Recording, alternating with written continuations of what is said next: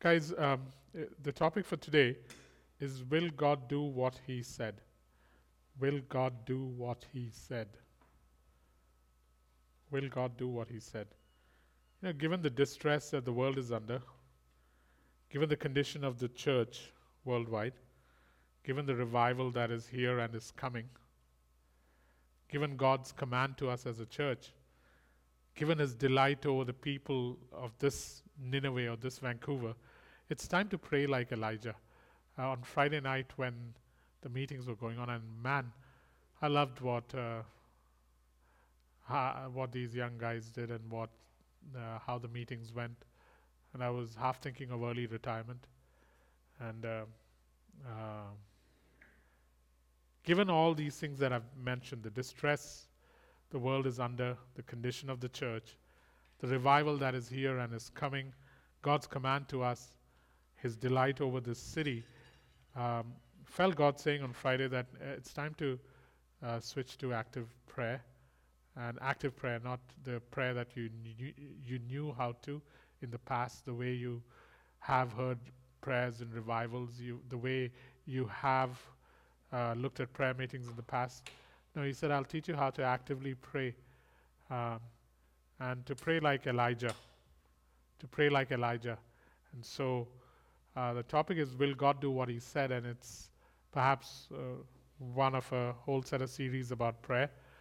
And so uh, when you look at Elijah, you find that the ravens brought him food, a widow provides bread for, for him from unending flour. He raises a widow's son from the dead. He wins a power encounter at Carmel. He calls down fire from heaven. He strikes down 450 false prophets. He outruns horses for 25 kilometers.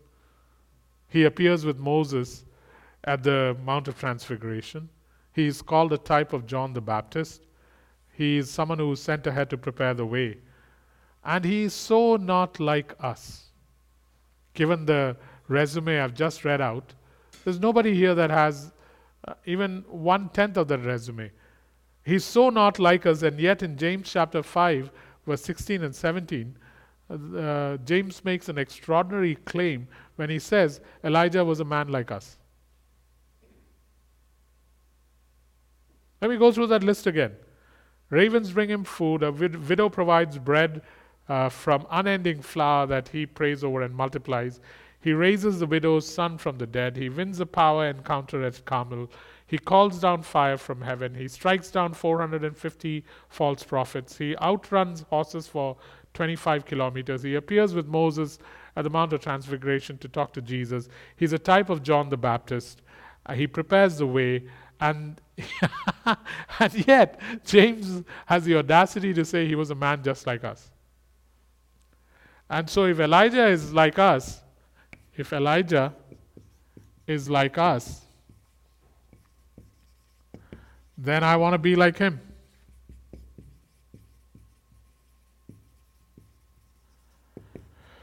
I want to be like him.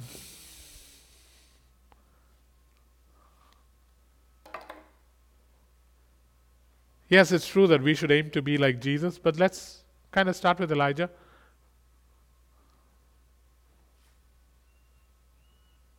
So, be it prayer for a dead boy or be it the power encounter atop Mount Carmel, Elijah would do a few things when it came to prayer that perhaps we can begin to do too and see the results that he saw because he was a man just like us.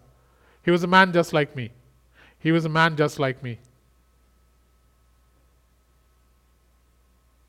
That's nuts, eh? I got more advantage than him because of Jesus in my life, but he was a man just like me.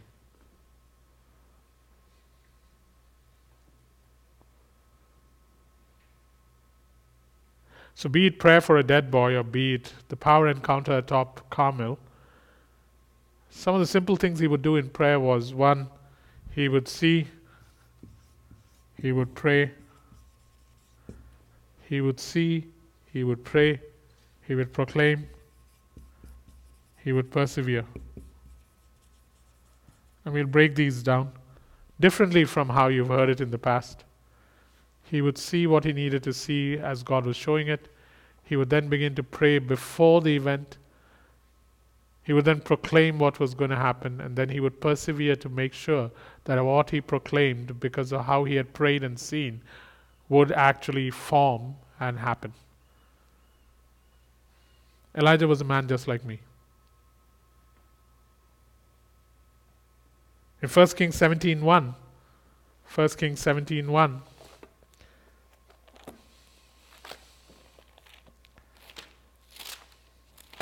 Elijah was a man just like me. 1 Kings 17:1.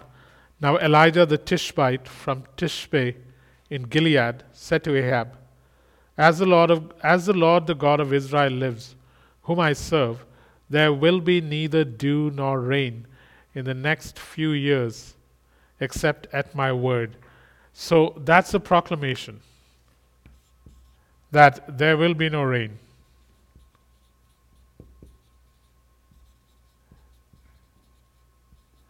So, where's the seeing and the praying? If you go to James chapter 5, you realize that the guy must have prayed before. Hebrews, James chapter 5. Um, verse 16. No, verse 17. Elijah was a man just like us he prayed earnestly that it would not rain, and it did not rain on the land for three years, three and a half years. Again he prayed, and the heavens gave rain, and the earth produced its crops. So this we see in 1 Kings 17:1. But then the secret is revealed in James 5:17 that he did pray. And God did show him what he needed to see. And when it comes to seeing, you see things in four d- different ways, guys. You see things in the Word that the Spirit is showing, you see things in the Word. So that's one way you see. You see things in the Word. All of us have that um, access, access to the Word. Um, you see things in the Word, and the Holy Spirit shows you what you need to see so that you can now begin to pray Second way you see is you see things that the Spirit is doing. You see things that the Spirit is doing because the Spirit says, hey, look what I'm about to do. See things the Spirit is doing. And uh, one of the things I was noticing uh, when I was listening to the guys speak on Friday and Saturday was most of them kept saying, and then God said to me, or I heard God. And it seems to be quite natural in this church to speak like that because it's becoming a reality for us. So the second point isn't uh, a stretch to see things that the Spirit is doing. The third is to see things happening in other realms because of where you're seated, because of where you're seated.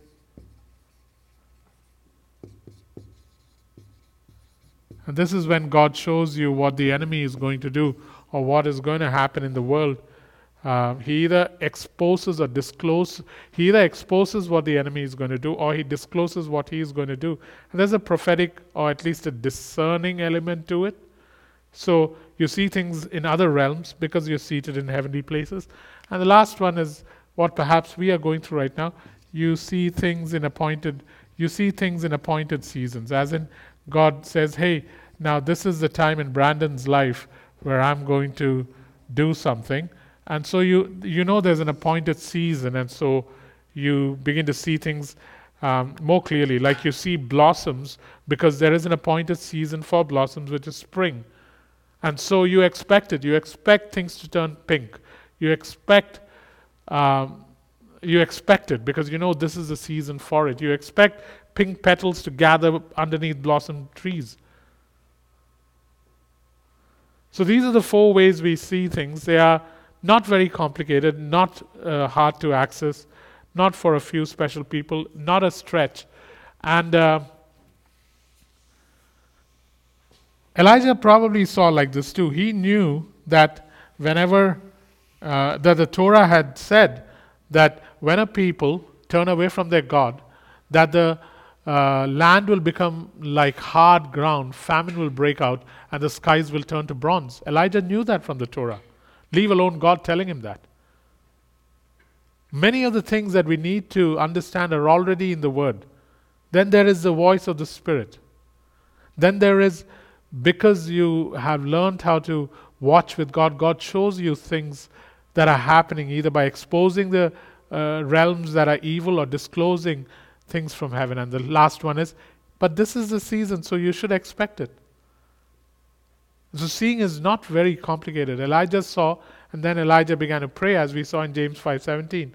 And then he would make an announcement, as we saw in 1 Kings 17 1. And then in 1 Kings 18, uh, you'll see how he begins to persevere. The only thing that seeing requires is time. Time.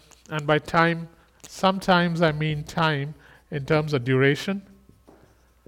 Sometimes I mean time in terms of intensity.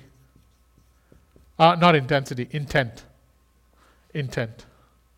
You don't have to be intense, you just have to have intent. Karen said, Could we have more volume? You saw that, right? Yeah. Yeah, so um, either seeing requires time, as in sometimes it's duration. You may have to spend some time to read, you may have to spend some time to listen, you may have to spend some time to figure things out. Um, and the second one is intent. Sometimes it's not even amount of time, it's the intent.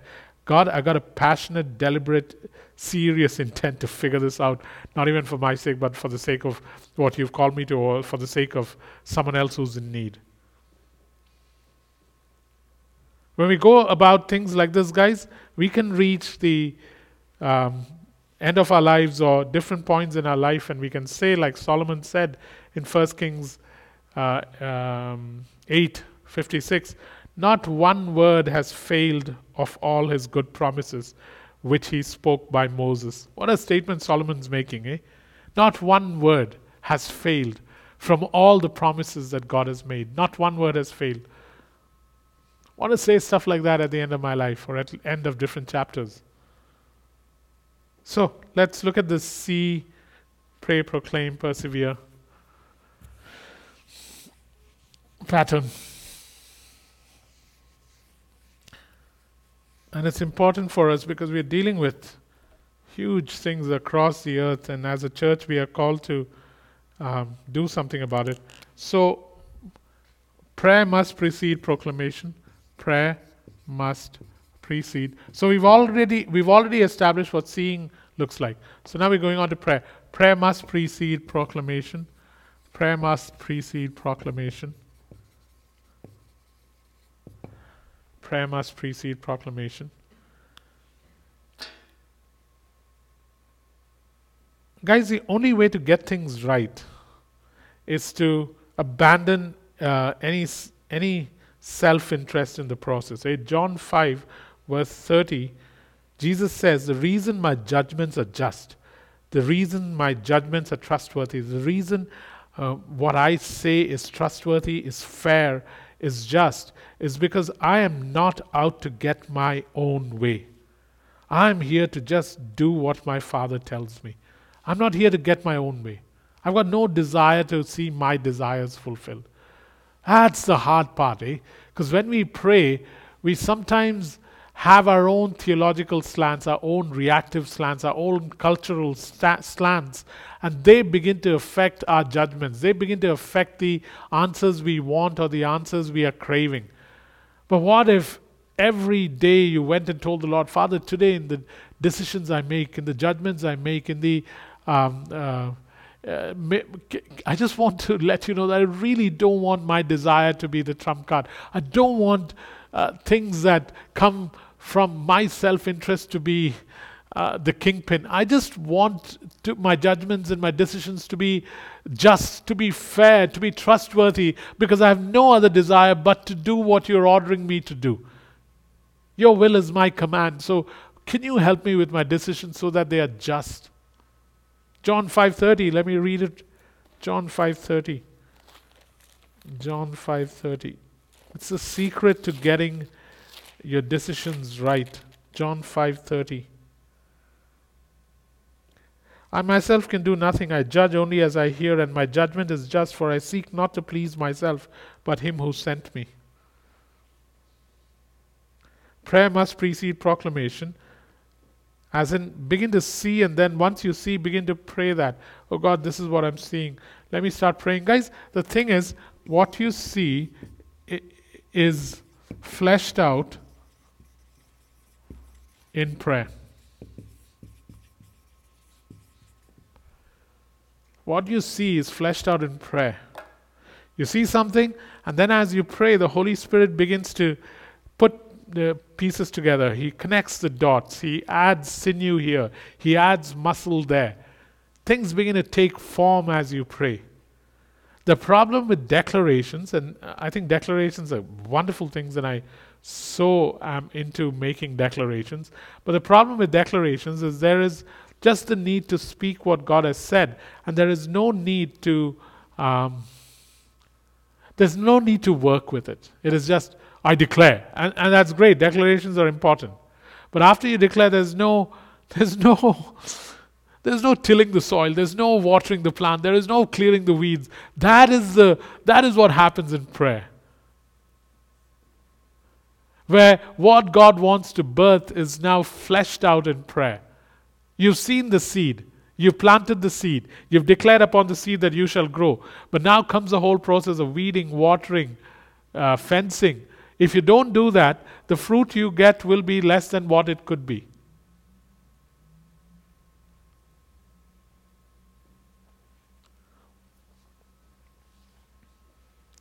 So, with regard to this revival, with regard to COVID, I want us to pray today. You see that in the stories with the Hebrides revival. And I've deliberately titled it, Will God Do What He Said? I'll share against my good judgment uh, an anecdotal story with regard to the revival of how I had to wrestle with God because I was struggling with will God do this? It's we're talking about a global revival. I'll talk about that. The reason I say against my good judgment is because I know this is being recorded and can be seen by people other than the ones who know me at Acts 29. So prayer must precede proclamation. The next one is prayer is propelled. Prayer is propelled. Prayer is propelled from a place of disadvantage. Prayer is propelled from a place of disadvantage. As in, Disadvantage is the sling that really shoots prayer out at a velocity that is nuts.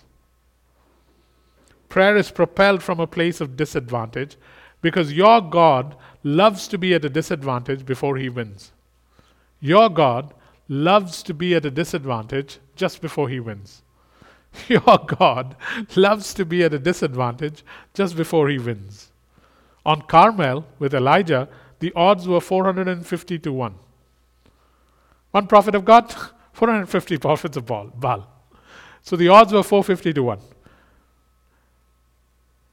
Those guys had dry wood, but just so it was a fair fight, God said, make sure you soak the wood. Those guys had a dry bull.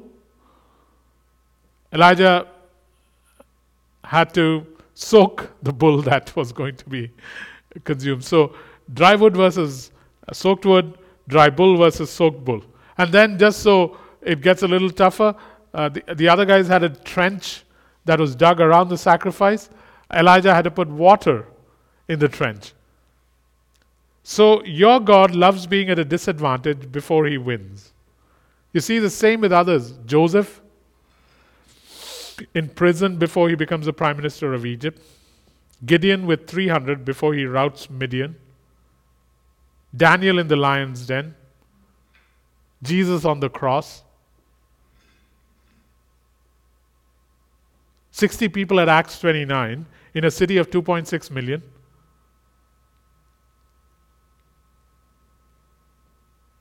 At the end of the day, prayer is propelled from a place of disadvantage. It's a helpless people that really need to be shot out from the sling of disadvantage through prayer. And your God loves to be at a disadvantage before he wins. It's like the Hulk Hogan thing, which none of you will understand. But that's the second point, eh? Pray from a place of disadvantage. It's a great place to pray from. We'll try and put this into practice. The third one is uh, perseverance in prayer. Perseverance in prayer. Perseverance in prayer. Perseverance in prayer. Must proceed. Must proceed after proclamation.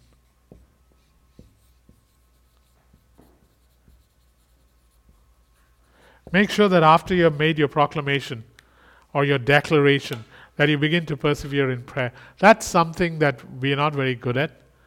We, we, we know how to hear God, we know how to speak what He's saying, but we don't necessarily uh, know how to or have uh, applied ourselves to persevering in prayer after the declaration or the proclamation is made.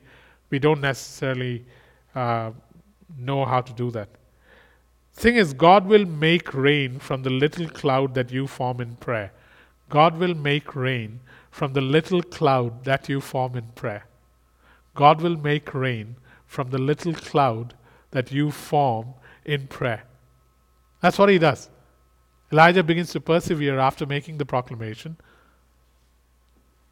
And as he begins to persevere, God makes rain out of a small cloud that is the size of a fist rising up out of the sea.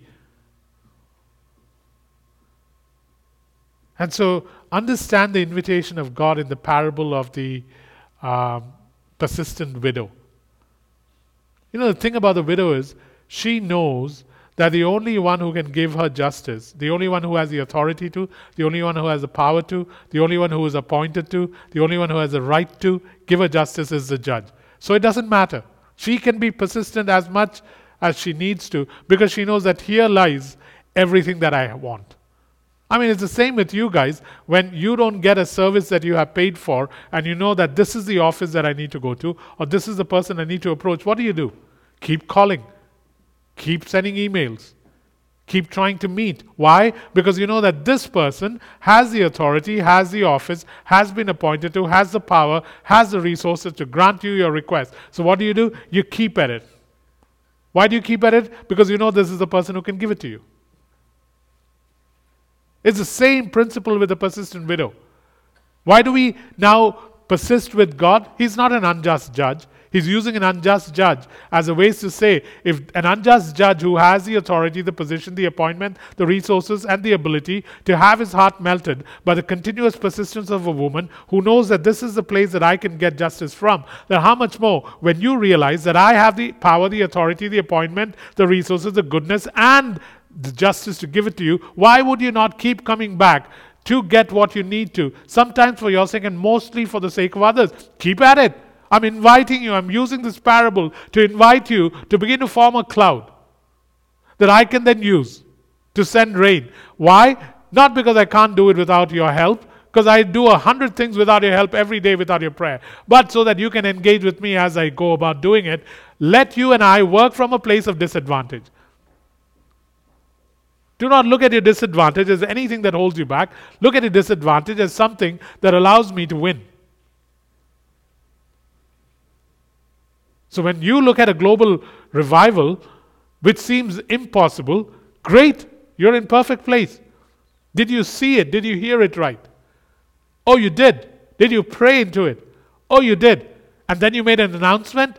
Great. Now pack that chapter up, put it in the past, and begin to move toward the future. And the future requires that what you proclaim, now you have to persevere in prayer so that your disadvantage becomes a sling that shoots you out only like God can. What we did over the last two days, Friday and Saturday, is to try and make an announcement or a declaration. Now begins the real work, guys. That's why on Friday, so clearly I'm hearing God saying, All right, Time to form that cloud. You've done the announcement. Time to form that cloud. Doesn't matter how many times you have to go up Mount Sinai, uh, uh, go up Mount Carmel to check whether there's anything rising out of the sea. Time to form that cloud. You form that cloud, and I'll have you hear the sound of rain. But you form that cloud by going on your knees.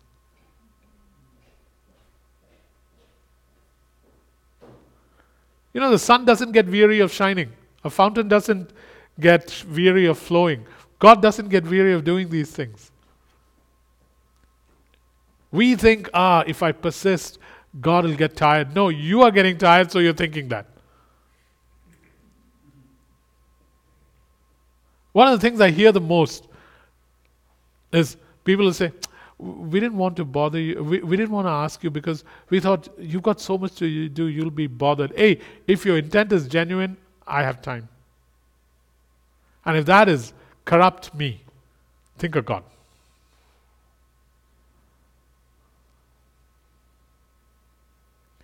What are we talking about in terms of praying? We are talking about praying for the decline of nations, for the fall of kingdoms, for the raising up of kings over a period of time. We are not talking about things like uh, um, uh, name it and claim it uh, uh, kind of stuff that enriches us. We are not talking about that. This church and churches connected to us are meant to affect the rise and fall of kingdoms and kings, nations, and the advancement of the kingdom. I'm not kidding you. This is not rara. This is factual. It's been like this for the last 16 years. We didn't do anything to get here. It was, it's just a God given desire and a God given right. Not even a right, a God given appointment. We, we, we, we've got nothing to do with it. We didn't do anything to qualify for it. But when I'm talking about prayer, I'm talking about praying for the decline of nations, for the fall of kingdoms, for the raising up of kings, for, like it says in Jeremiah, I have appointed you to root out, to pull down, to build, and to plant.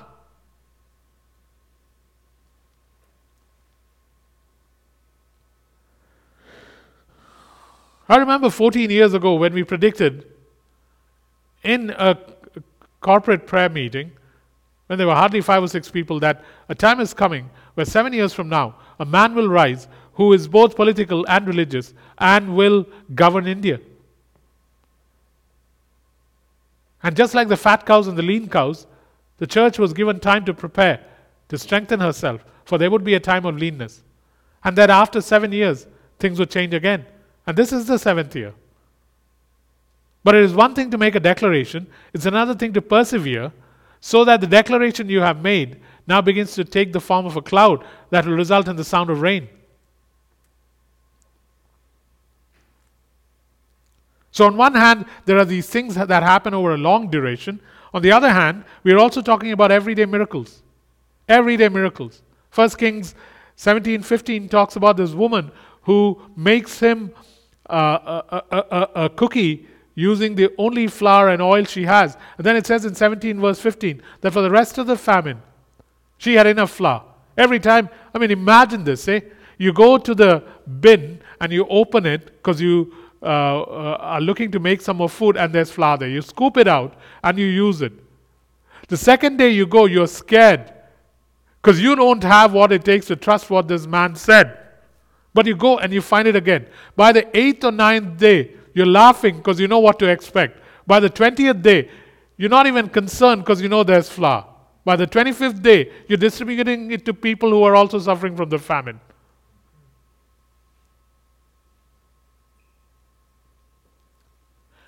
And at this point, I want to say Elijah was a man just like me who had a God just like mine. But he did not have a God who lived in him. Elijah was a man just like me. If Elijah was a man just like me, I want to be like him. He was able to do things sheerly by the power of the Spirit.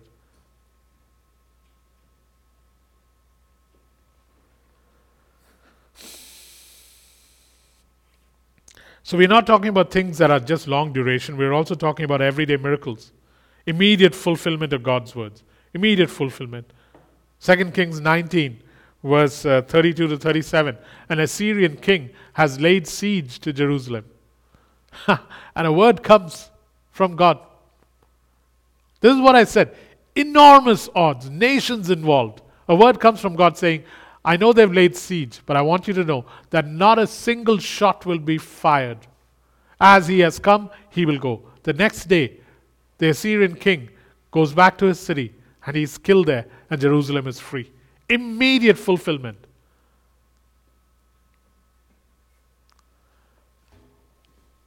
And Elijah was just like me. He was a man who had the same nature as me.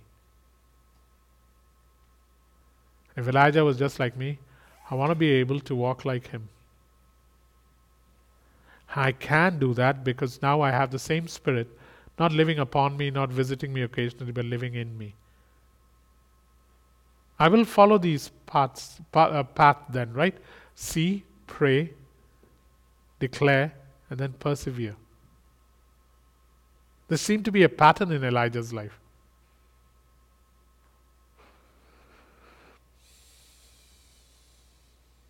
Second Kings 6 33 and 7 1. You see another story. This is a fabulous story where people are eating dung and doves' heads. They're beginning to consume their own children because there's a famine in the land. And then along comes Elisha and he makes a simple declaration. This is after years of famine and a siege. Enemy armies around, famine in the land, eating dung, eating doves' heads, beginning to consume their children. And in the midst of that, Elisha comes and he makes a statement that needs such boldness and courage. And here's the statement he makes At this time tomorrow, at this time tomorrow, you will be eating loads of grain, you will be feasting, that the famine will end.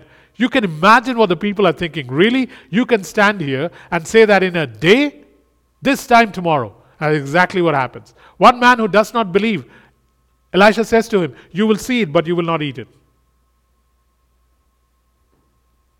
There's a price to unbelief. I like what May said. She said she found it hard to grasp and understand this whole idea of the revival. So, what did she do? She decided to go and listen to it all over again. And as she did, she began to have God speak to her directly. It takes time, guys, there's an effort involved.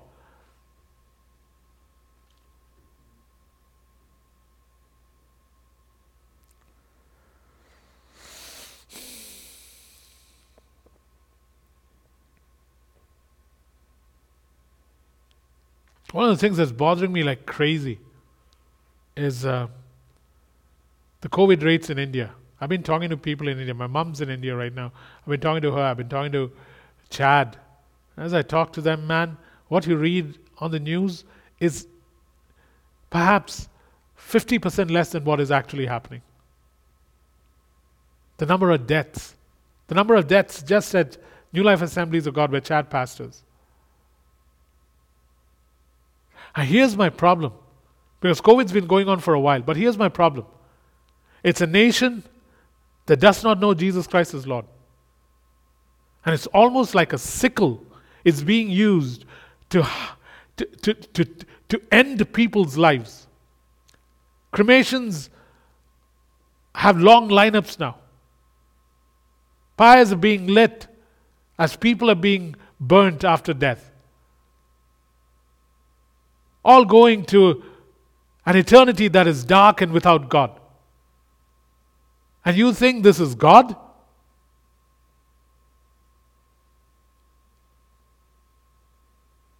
Thousands and thousands and thousands who probably went and participated in that pilgrimage that is supposed to wash away their sins. Thousands and thousands dying. Numbers that we do not know of, gasping for breath, run out of oxygen. And you think it is God? He's a God who loves. He's a God who has tremendous mercy. He is a God who has tremendous power.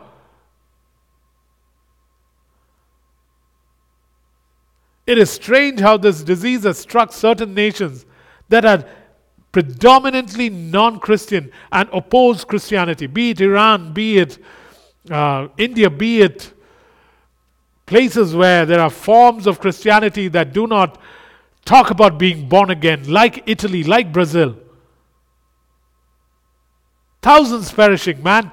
It's like a sickle from hell. A sickle from heaven harvests souls. A sickle from heaven, hell just brings death. It's not enough to make declarations saying, Oh, in the name of Jesus Christ, let India live. Now, after I say India live, I have to go up Mount Carmel. Going up is always painful. It requires ascending and then persevere, saying, Oh God, oh God, oh God, will you not do what you have said? I'm just talking about COVID on one hand, and then there's a revival on the other hand. Church, we've been trained long enough for this. Remember that series called Prevailing Church? I was looking through it, and we've, we've talked about this before. I'll be called to task if I do not persevere and try to form a cloud that rises up out of the ocean.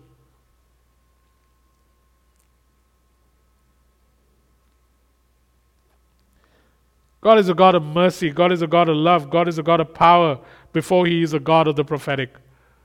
One of the things that can happen to a church like ours is that we can get so hung up with prophetic and with declarations that we forget that at the end of the day, if prophecy were to cease tomorrow and declarations were no longer valid, we have to learn that we have a God who is merciful, a God who is super gracious, a God who is good, and a God who has power. And that is what makes things work, even if we had no prophets and nothing prophetic happening in this church from this moment on.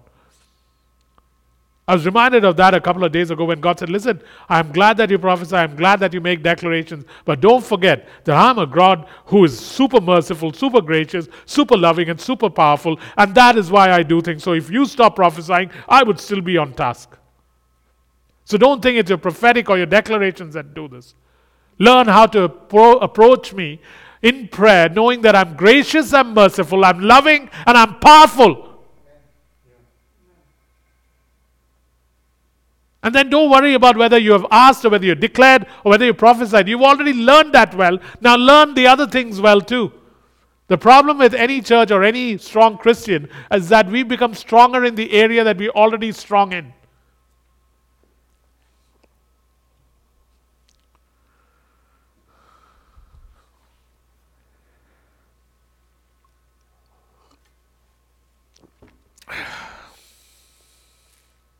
The cool thing about the Gadites was that they could, no, uh, uh, the cool thing about the Benjaminites was they could sling and use a sword with both left hand and right hand. They had strengthened both left and right hands. I think Second Chronicles, I don't know. Second Chronicles, I don't know. Second Chronicles 12 maybe? Yeah, Second Chronicles 12. These were the men who came to David at Ziklag while he was banished from the presence of Saul, son of Kish. They were among the warriors who helped him in battle. They were armed with bows and were able to shoot arrows or to sling stones, right handed or left handed. They were kinsmen of Saul from the tribe of Benjamin. That's what we must learn, eh? Aggression, prophetic edge. Then, on the other hand, mercy, grace, love. Both. God turns hearts to Himself with mercy. God turns hearts to Himself with mercy. God keeps hearts to Himself with grace. God turns hearts to Himself with mercy. God keeps hearts to Himself with grace. It's not your skill. It's not your skill. God turns hearts to Himself with mercy. God keeps hearts to Himself with grace. It's not your skill. It's not your words.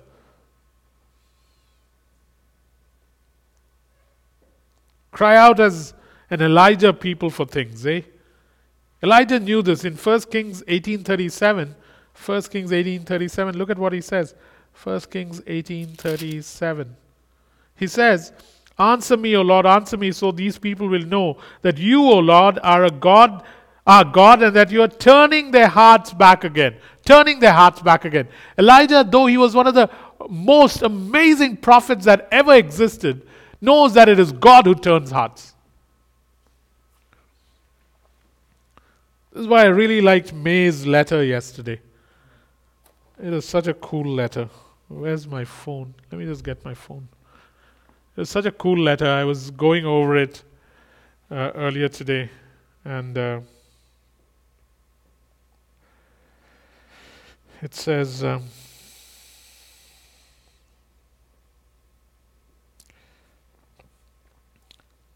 these points were something else, God saying this.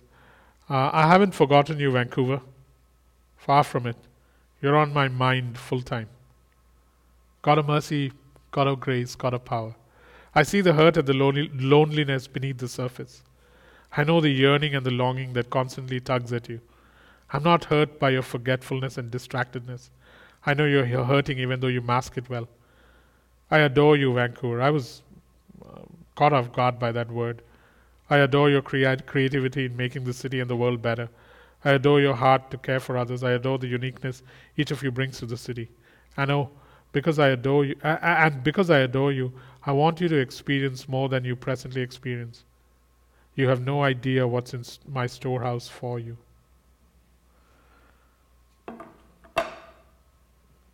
Charles Spurgeon wrote this, eh? I'll read it twice and I'll read it slow. Just remind me to pray for Kamal. I just got a text from Anne, and it says, uh, Please pray for Kamal.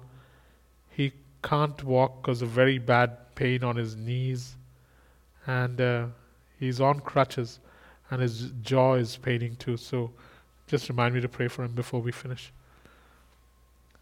Guys, uh, this is by Charles Spurgeon. I loved what he wrote. He says, Our heavenly banker delights to cash his own notes.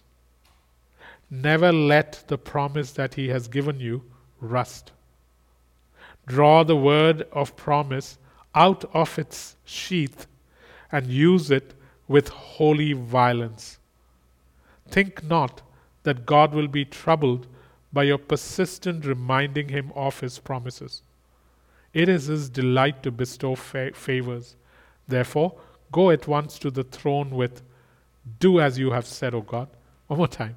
Our heavenly banker delights to cash his own promissory notes. Never let the promise of God to you rust. Draw the word of promise out of its sheath and use it with holy violence. Think not that God will be troubled by your persistent reminding him of his promises. It is his delight to bestow favors. Therefore, go at once to his throne with, Do as you have said, O God. And it reminds me of all those uh, uh, situations in uh, Hebrides. I remember reading these two stories out. In 1949, the spirit of grace and supplication fell upon the congregation in the village of Arnol on the Isle of Lewis in the Scottish Hebrides. They had, pray, they had been praying for revival from Psalm 85, verse 6 to 7.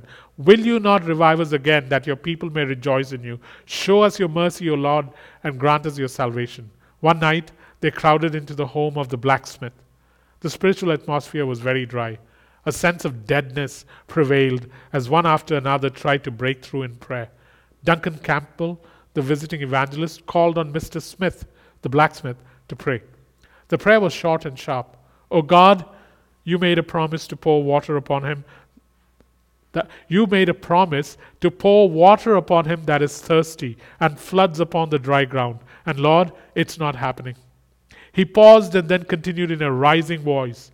Lord, I do not know how Mr. Campbell or these other men stand with you, but if I know my own heart, I know that I am thirsty.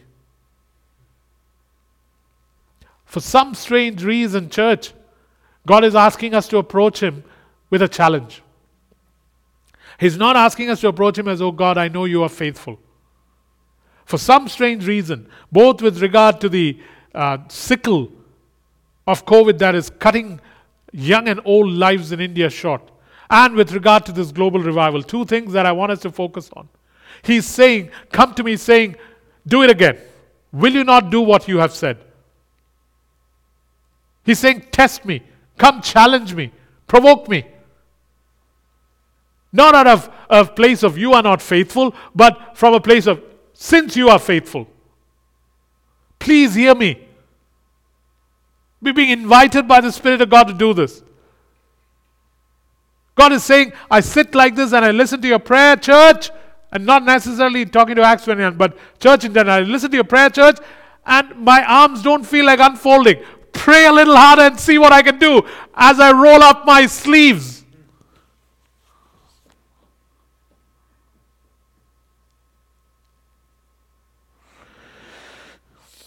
What a prayer to pray, man. This guy called Smith, who happens to be a blacksmith, not a very imaginative name, but my God, his prayer is. Look at what he says. And guys, if you and I are not where this guy is at, then ask God, oh God, I am not where this guy is at. And I said that to God. Oh God, I can't pray like this. I'm not here yet.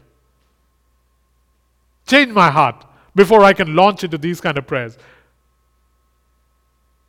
Duncan Campbell, the visiting evangelist, called on Mr. Smith, the blacksmith, to pray. The prayer was short and sharp.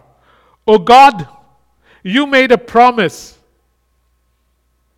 to pour water upon him that is thirsty and floods upon the dry ground.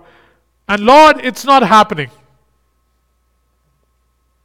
He paused and then continued in a rising voice Lord, I do not know how Jacob or these other leaders stand with you. But I know my own heart, and I know that I am thirsty. Come on, man, cry like this. You have promised to pour water on him who is thirsty.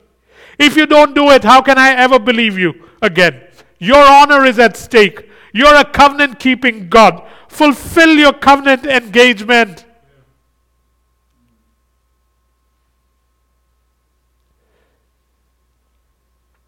At that instant, the granite house shook like a leaf, and a power was unleashed that swept the entire parish. Form a cloud that can bring the sound of rain, church. Here's another excerpt. Just as I was walking down the aisle, along with this young deacon who read the psalm in the barn, again from the Hebrides, he suddenly stood in the aisle and looking up to heaven, he said, God, you can't fail us. God, you can't fail us. You promised to pour. They go back to the promise, man. Every one of them goes back to the promise. See. See what's in the Word. See what the Holy Spirit is showing. See the appoint, appointed season. And see from a vantage point of sitting in the heavenlies and seeing what other realms are doing. He suddenly stood in the aisle and looking up to heaven, he said, God, you can't fail us. God, you can't fail us. You promised to pour water on thirsty, on the thirsty and floods upon dry ground. You can't fail us. Soon he is on his knees in the aisle and he is still praying and then he falls into a trance again. Just then the door opens. It is now 11 o'clock. The door of the church opens and the local blacksmith comes back into the church saying, Mr. Campbell, something wonderful has happened. We were praying that God would pour water on the thirsty and floods upon the dry ground. And listen, He's done it, He's done it. When I went to the door of the church, I saw a congregation of approximately 600 people. 600 people. Where did they come from? What had happened? I believe that very night God swept in Pentecostal power, the power of the Holy Ghost. And what happened in the early days of the apostles was happening now in the parish of Barvas. God is inviting us, saying, Can you challenge me? Can you provoke me? Can you have me unfold my arms and roll up my sleeves on your behalf? Because I am seeing how you just keep coming up this mountain. Keep fleshing out the announcement I asked you to make. Keep reminding me of my promises. Keep saying that your honor, O oh God, is at stake. Sometimes it's just repeating one simple line Let God arise, let the enemies be scattered. Remember the verse that was given to us for the revival For I will pour water on thirsty lands. From the Hebrides revival. For I will pour water on the thirsty lands and streams on the dry ground. I will pour out my spirit on your offspring and my blessings on your descendants. I will bring your children from the east and I will gather them from the west. I will send orders north and south. I will say to the north, Give them up. To the south, do not hold them back. You will raise up young men and young women, bishops, strong apostolic ministry, strong teachers going out from your company. They will reproduce this anointing. And this next line has already come to pass over Friday and Saturday. Your young people, as in Acts 29, your young people will freely join you at the break of dawn with all the vigor of youth, resplendent in holy armor on the day of your conquest. And I believe that has already come to pass. So, how about the rest? Remind God of His promises, saying, You cannot fail us. Oh, God, you cannot fail us. I don't know about Jacob. I don't know about this person. I don't know about that person. But if I know my heart, I know that I am thirsty. Oh, God, you made a promise to pour water. You made a promise to bring in the young. Well, then, your honor is at stake. If you don't do it, how can people believe you?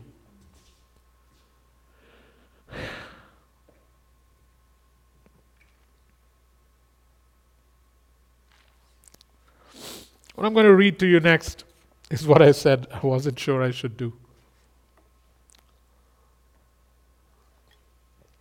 So this happened shortly after the Shekinah seven meetings, the seven day meetings we had. And so it was around January 22nd or thereabouts. And I was still struggling with this idea of a global revival. Because in my mind, it was if you can revive Acts 29, that should be quite an accomplishment global revival. There were too many signs that had me go down that route, Shekinah 1 to 7, but I was still struggling with it. So I'll read it out. Shortly after the Shekinah 7 meetings, I was struggling. On the 22nd morning, I said to God, If what you have said about me is true, then show me.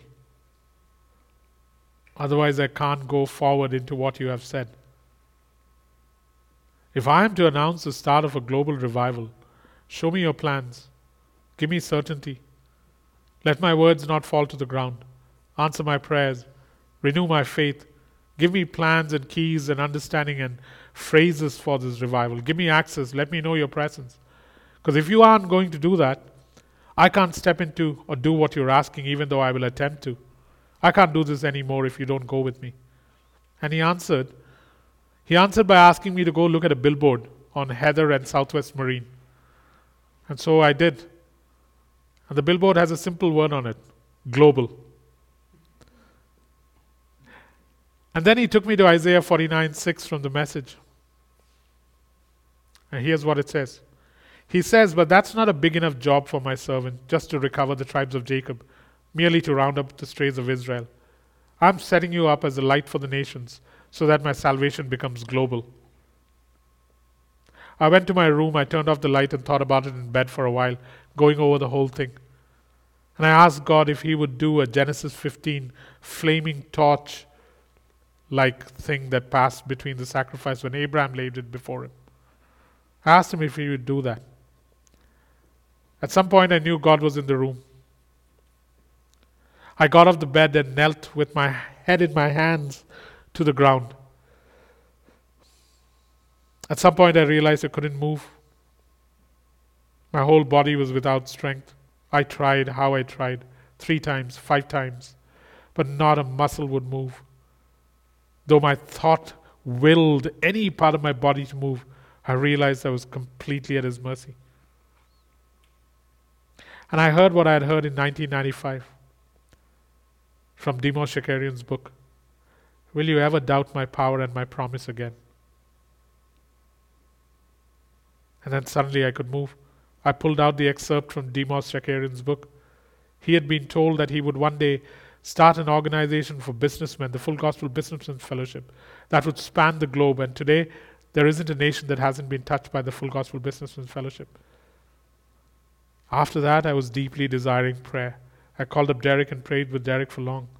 I told God I had found him faithful, I had found him merciful, I had found him kind, I'd found him accommodating. I'd found him gracious. I said he had kept his side of the bargain. Now he could have my money, my time, my strength, my will, and do as he pleases, and I would obey. I cannot hold back. I have no reason to hold back from him. You must have all of me all the time, sovereign God. And I think it's necessary for me to read this so that I burned this bridge and I cannot go back again.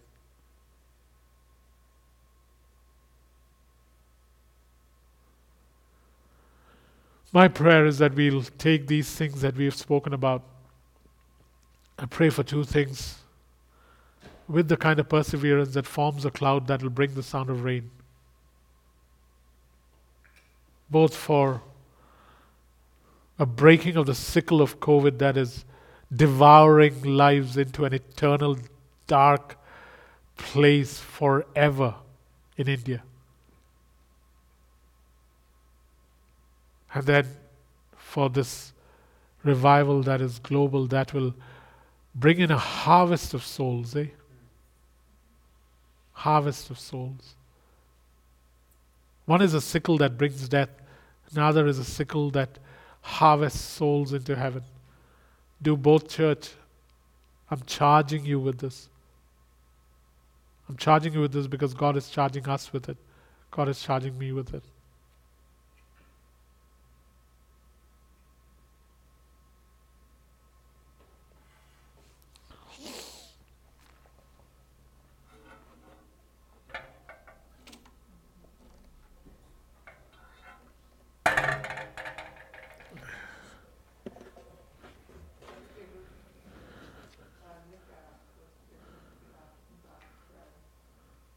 What's the difference between active and passive prayer? The difference between active and passive prayer passive prayer is how I've learned to pray thus far. Active prayer is constantly engaging with God to see, okay, you've taught me enough, and I'll stand on that, and uh, but teach me more. I don't want I don't want to pray like I prayed yesterday. Teach me how to pray today. It's it's always dynamic. It is never only what I learned yesterday. It is what are you showing me today? What are you teaching me today? How do you want me to go about this today? Like, simple thing active prayer for us as a church would be the ability to learn how to persevere so that the cloud that is formed by our perseverance turns into the sound of rain. Active prayer would be to learn that habit because we've learned seeing well, we've learned praying with what we see, kind of. We've learned how to make proclamations and declarations. And now we got to learn how to persevere. Active prayer is doing exactly what I read out just now. Oh, God, you're asking us to come and challenge you. You're inviting us. Well, you are faithful.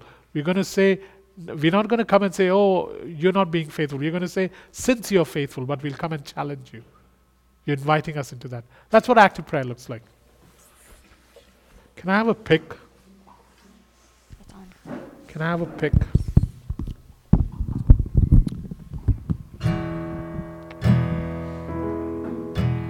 And uh, after the song, we'll uh, pray for Kamal.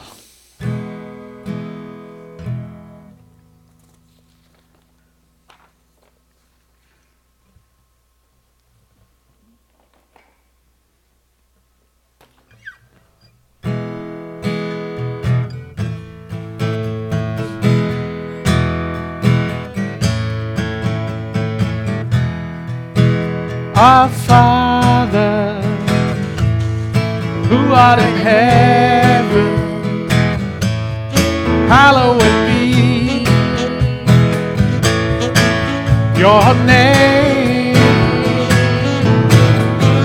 your kingdom, kingdom has come, your will be done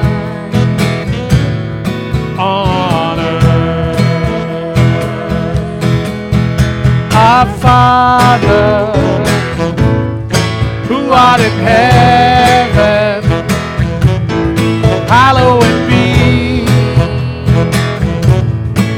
your name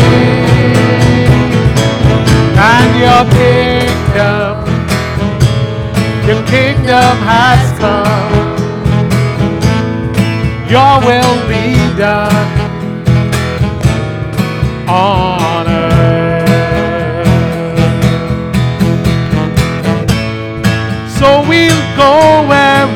Accept. Jesus Christ we represent. In our life for all to see, for the glory of the Lord that dwells in me. Our Father.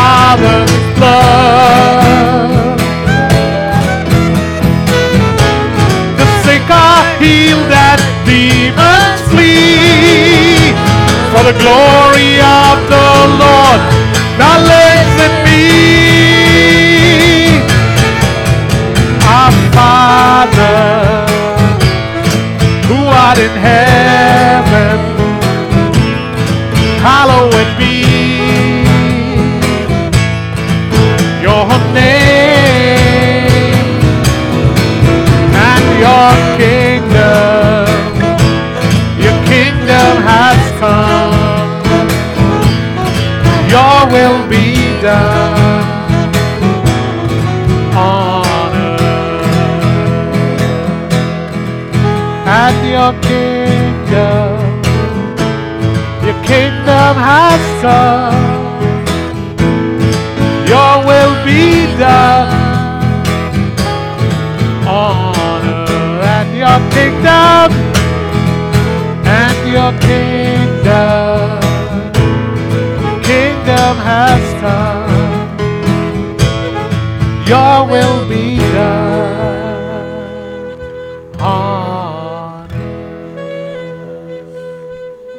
We pray your will to be done upon Kamal's knee and jaw. And so the question then is what is your will in heaven for Kamal's knee and Kamal's jaw? We know that it is the will of God in heaven by looking at what Jesus accomplished on earth. Jesus was striped for our healing, for Kamal's knee for his jaw. Jesus' back was bruised and battered open. That is the will of heaven for Kamal's knee and for his jaw. Therefore, we say, Let your will, O God, be done here on earth upon Kamal's knee and Kamal's jaw, and let it be made evident by the freedom from pain. We also remember Matthew 8 14 to 16, where it says, You carried our grief, our sorrow, our disfigurement, our infirmity, our weakness, our disease, our pain, our affliction, our sickness. You took it, then you carried it, so that we may no longer bear it. So, in the name of Jesus Christ, because Jesus took it, I say to the knee and the jaw, Be free from pain. Jesus has taken it so that Kamal may walk free of it. So, we as a church now say, Be free of this pain and this sickness and disease. And we say to whatever needs to be restored that is broken, damaged, bruised, sick, be healed in the name of Jesus Christ. Father, this church this week will find time to learn and practice persevering after proclamation. Persevering after proclamation. A declaration allows us to say and announce your intent. Perseverance allows us to form a cloud that carries the sound of rain. So I pray that with regard to India, with regard to the revival, with regard to the people that we prayed for who require healing, that this church will this week practice the principle of perseverance, the pattern of perseverance. Teach us, oh God, this is the next stage. Don't want to shy away from it. We shut the chapter on the announcement. We begin the chapter on the perseverance now. Knowing, oh God, that you are a God who just loves working from a place of disadvantage because you just turn things around dramatically. So we bless you now as we go in Jesus' name. Amen.